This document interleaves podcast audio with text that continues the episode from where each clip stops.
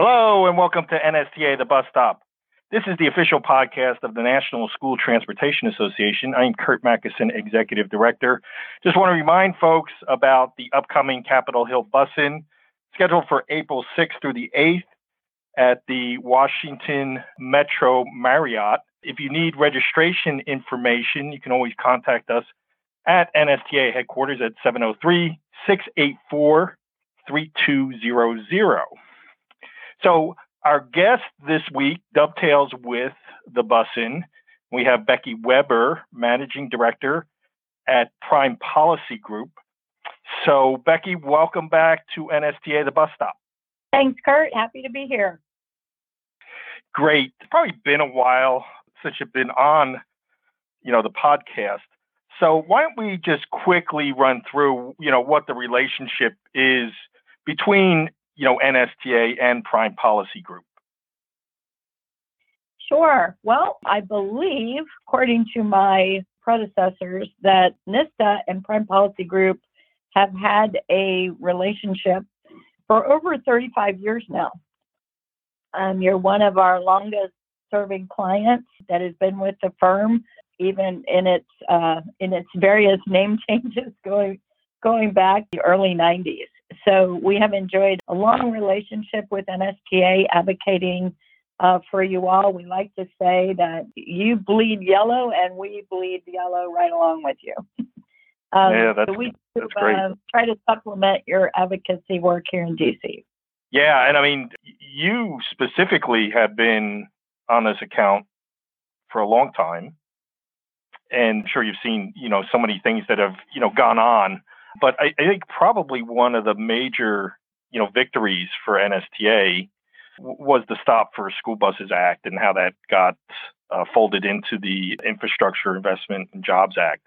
So, can you talk to to the listeners about that a little bit? Sure. Um, this really has all illegal passing of stop school buses has always been a concern of NISTA, and in recent years, we know through the annual NASDPTS survey that is done that it is a growing problem. As you all know, there was a particularly horrific accident in 2019, in uh, 2018, I'm sorry, in Rochester, Indiana, where three children from the same family were killed on the same morning by an illegal passer of a stop school bus as they kids were trying to board their bus to school in the morning. And that was so tragic and became a galvanizer for action. The accident occurred in Congresswoman Jackie Walorski's district in Indiana, and she reached out to NSTA, wanted to, to work on a bill that, that could address this, and we began a really wonderful relationship with her at that time. We helped her to draft the bill that became this called the Stop for School Buses Act, um, which was introduced in 2019 in House and Senate. It was always a bipartisan bill. Congressman Walorski reached out to Congresswoman Julia Brownley from California to be her partner on this bill. And Ms. Brownley serves on the Transportation and Infrastructure Committee, so that was an important partner since they would ultimately have to be the committee to move this forward. She also reached out to Senator Todd Young in the Senate to become our Senate leader over there, along with Senator Gary Peters from Michigan. So we began this journey back in 2018, and it was finally enacted in November in the infrastructure bill. It's a it's a really good example of how long sometimes good pieces of legislation take to move from conception to consideration to enactment. And this one took about three and a half years. That's actually pretty short for for some pieces of legislation. But it was enacted signed into law in November. We're actually in the process of working with NHTSA, who will be the implementing agency over at DOT, just to recall, the bill requires NHTSA to do a number of things. Um, and in brief summary, that is to do a review of all the state uh, laws on illegal passing. They're all different and all the enforcement mechanisms and make recommendations on best practices in terms of what seems to work the best. It asks them to review all the various technologies that are out there and also make recommendations on best practices.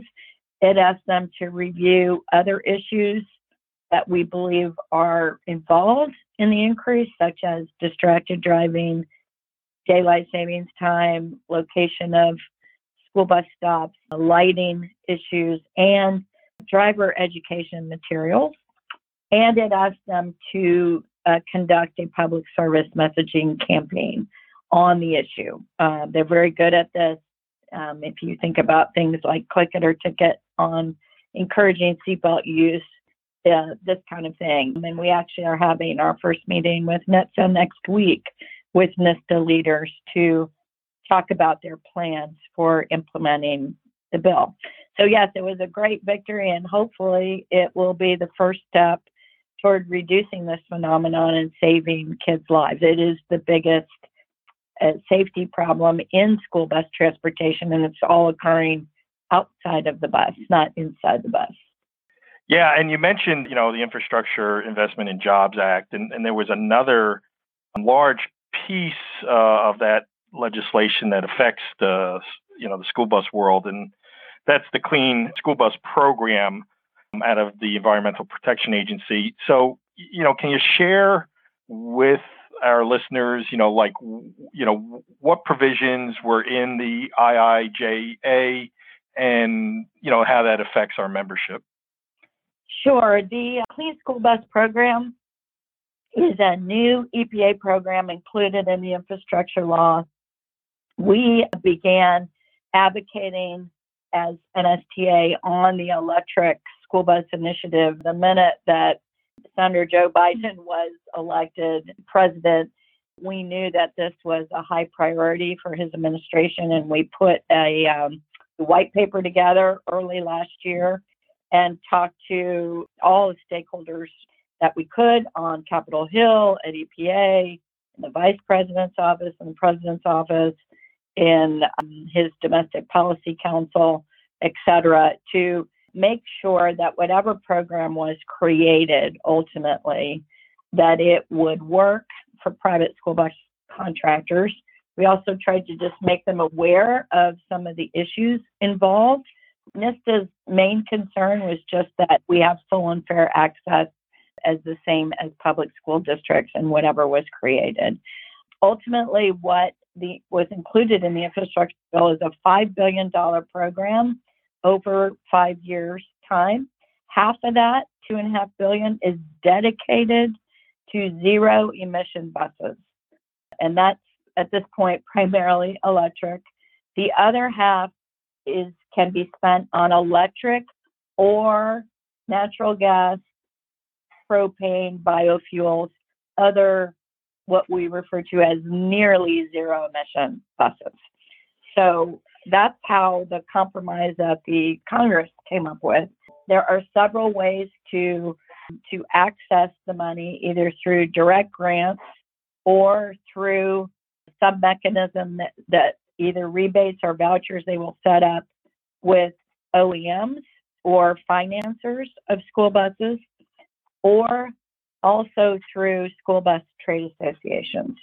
So there are several ways that private school bus contractors will be able to access this very large pot of money. The funding is also available for electric charging stations. We have had several calls with EPA and we've also weighed in with written comments to them uh, And we're continuing to be in conversation with them as they roll this program out. We expect that we will see something actually this month on some kind of rebate program, and maybe by April, they'll be rolling out the rest of the program. So, this is a, a very big deal. It's separate and apart from the Diesel Emission Reduction Act program, the DERA program that's been in existence for 20 years those funds uh, remain available. We're actually in the process of Congress deciding what the final fiscal year 22 number will be for DERA. That should be decided by next week. And those funds are available for electric buses as well as clean diesel new buses and clean diesel equipment and and and retrofits. So the two programs will will will be parallel but but separate and their funding is separate, their authorizations are separate. So that's kind of a unique opportunity for private contractors to access two programs now to make the, the school bus fleet, which is already very clean, even cleaner. I would be remiss too if I just didn't mention another portion of the infrastructure bill, which is often forgotten, is that it also contains a five year surface transportation reauthorization law that will fund surface programs through fiscal year 2026. And we dodged a number of bullets in the enactment of, of those provisions that would have put a lot of new mandates on school buses, including seatbelts, including fire suppression technology and equipment, fire protective seats to sleep apnea regulations, etc. We were able to keep all new mandates except for automatic emergency braking, which we supported off of that, off of the reauthorization bill. So it's another uh, big victory for NSTA. Yeah, and that's you know obviously an ongoing you know process uh, that, uh, as you mentioned, we kind of dove into at the beginning part of you know last year, 2021, and uh, continues to evolve. So yeah, it's been a big um, big challenge for us. Um, you know, getting you know the attention of EPA and and getting you know our points on uh, uh, the operation of the school bus infrastructure, you know, kind of front and center. One other thing that keeps bubbling up is, you know, obviously the driver shortage, and with the driver shortage comes this whole discussion about the CDL process. And we've we've had some traction with you know looking at the CDL process from the lens of the responsibilities of the school bus driver. Is there anything you know that that you can you know tell the folks on you know how that how those discussions are going and what might be an evolution where we can utilize the driver shortage to kind of assist you know our members in in streamlining a CDL process? Sure. As most of your members know, we've been working on a proposal on the uh, regulatory side to to convince the Federal Motor Carrier Safety Administration to waive the under the hood requirement for school bus drivers because it's really unnecessary, doesn't impact safety, and in fact, operationally, we don't want the school bus driver leaving his seat to open the hood of a school bus. So we were uh, sent a letter to FMCSA and began conversation with them actually in the last year, President Trump's administration on that. They weren't too interested at that time, but this fall they got reinterested and we spoke with them again about this, and they did issue a, waiver, a waiver, a 90-day waiver on January 3rd, which actually expires in two weeks, and it, but it can be renewable. To basically, the waiver does permit states to waive that requirement and create a a specially marked license for new school bus drivers that would prevent them, if they get this new license, from driving a truck or a motor coach without being retested. So we we are hopeful that this will be extended. On the legislative side, we are also working with two members of Congress who are interested in in pursuing a more permanent uh, solution to the school bus driver shortage by making this kind of waiver permanent and creating a special license for school bus drivers before we knew that FMCSA was going to issue a waiver, they were planning on introducing a bill in January. With the issuance of the waiver, they have decided to just hold and see how it goes with the waiver. But we are still in conversation with them. And given that the major hiring season for school bus drivers is not now, it's in the summer months, um, we we may be pursuing a legislative remedy at the same time that we're working with FMCSA to extend this waiver. So we're hopeful that this will remove one of the impediments to bringing on new drivers and and make a, a some kind of dent in the school bus driver shortage, which is which is so severe.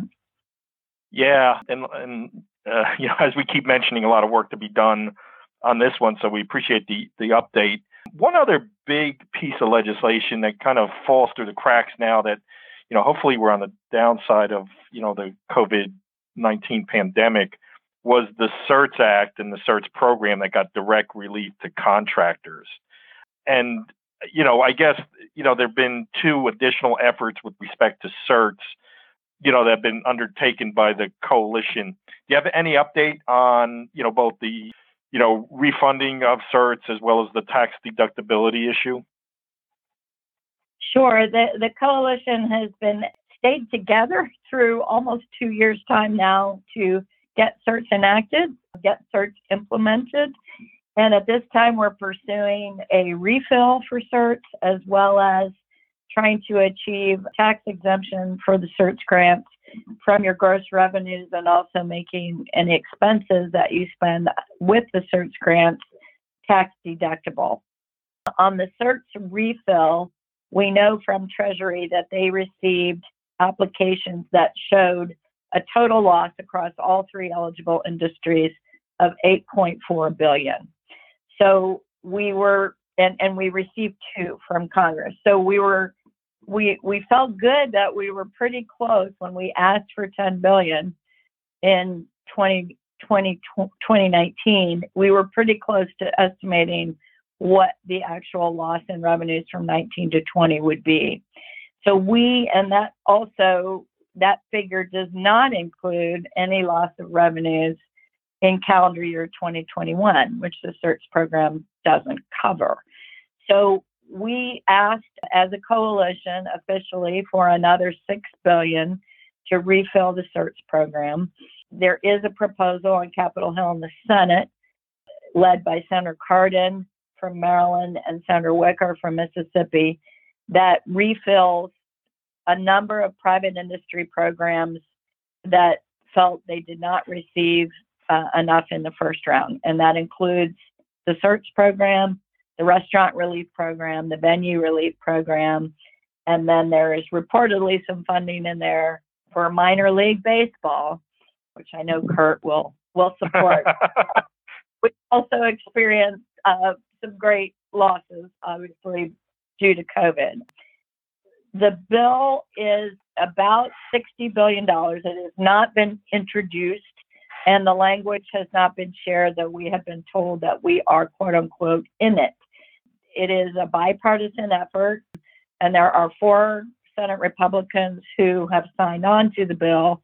Senator Cardin has asked us to find at least 10, and that we have been working on that for several months, and it has been very tough sledding there is a, a, point where we're up against a lot of things. Let me just put it that way. The the number one issue being that the Congress wants to be done with COVID.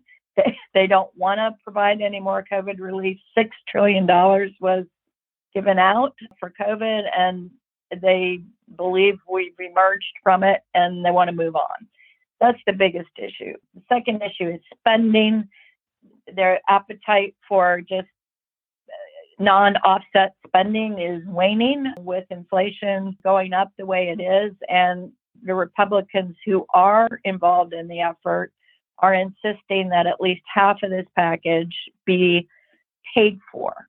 And what that means is you've got to offset it with other funding. And the there's not a lot of coins in the couch anymore to pull back. What they're looking at is some unused COVID money that's still out there that has been given out to states, locals, schools in some respects. There's some unspent money in various pots here and there, and they are they are saying if we're going to pass a program to refill these programs like CERTS, then we need to pull back money that's already been appropriated. And that's always very difficult. And they've only been able to agree on about 8 billion of offsets when they are insisting at least half of it be paid for, which would be closer to 25 or 30. So that's another hurdle. I'm we are still working, but I'm I'm not very optimistic that that will be successful. Though we are still working, trying to make the case. The other issue we're working on is to achieve t- equal tax treatment for certs as was provided for other COVID relief.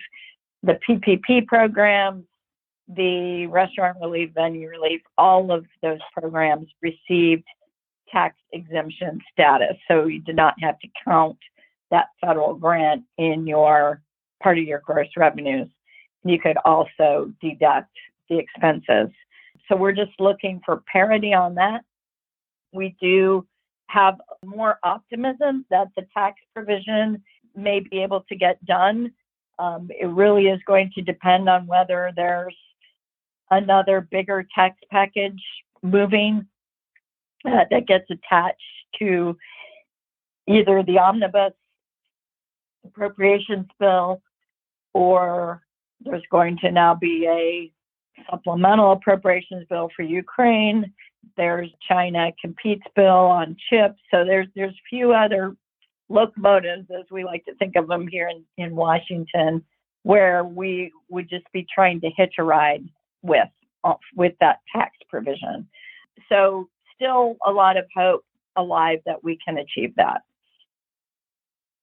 Yeah, and a lot of work obviously going on in, in DC. So I'm just going to end up with, you know, once again mentioning that the Capitol Hill bus-in is scheduled April 6th through the 8th. And, and maybe, Becky, before we run, you can outline it's going to be different than the, the typical bus-in where we go up to the Hill just because how events have transpired isn't going to make that feasible, but it is going to be a time where we can really focus in on all the issues and then some, you know, that you've discussed on this podcast over the course of three days. Sure. We uh, we're very lamentable that we have not been able to have the typical uh, bus in for the last two years, which has really been the signature event of NSTA and very popular. And I know many many members are are itching to get back to Capitol Hill as we are. The problem is that Capitol Hill is will probably be the last place to completely reopen. there are signs even this week you're gonna tonight you're gonna hear the president talk about bringing uh, federal workers back in some hybrid fashion for that have mostly been working remote. You do have some offices on the hill that are open and doing meetings and but you still have the great majority of offices where their staff is working remote. We understand that, and you know, unfortunately, that tends to divide on partisan lines. You're hearing a lot of Democrat offices say they're going to bring their staff back over the next few months, but they're still wary about doing in-person meetings. So there's still going to be a lot of uh, remote hybrid type of situations but the biggest problem is just getting into the buildings. They have established a very restrictive protocol to get into the House and Senate and Capitol complex, requiring escorts, requiring identification, a badge, and being escorted to your meeting and then outside the entrance and then having to go through that whole rigmarole to do a second meeting. So it's, it's it's very difficult, and that's being done for COVID as well as a reaction to the January 6th protest that they are saying that they need to know who is roaming around in the Capitol. So it's not a free and open situation yet. We're hopeful that as the months go by and and and the justification for COVID is over, that that will be lifted. But for now, we're going to do a different kind of a bus in just to get everyone back in the habit of coming back to DC. And we're going to have a number of uh, educational seminars as well as bring some agency and Capitol Hill speakers to the Marriott so that we can hear from them uh, and maybe some congressional staff as well on the on the key issues that we've been working on. So that's the plan. We'll also be have, hosting a fundraising event, which is a typical component of the bus in for Representative Walorski, who was our leader on our number one safety priority, which was the Stop for School Buses Act. So I think it will still be a great event, different. Uh, we have to adapt, like you all have had to adapt your uh, operations. We're going to have an adaptable bus in, but I think it will still be informative and educational and uh, engaging for NISTA members. And I would encourage all of you to come. oh, great. And like I said, you know, if anyone needs registration information, they can always contact the NSTA headquarters at 703 684 3200. Hey, Becky, uh, March is Women's History Month. You're kicking off once again this year. NSTA, the bus stop, is celebrating Women's History Month by having you know, our guests throughout March be, you know, women of note in the industry. So thanks for all you do for us and really being a trailblazer, you know, with respect to the student transportation industry. So we appreciate it. Looking forward to seeing you in person in Washington, D.C. in April. And thanks for joining us at the bus stop. Thank you, Curt.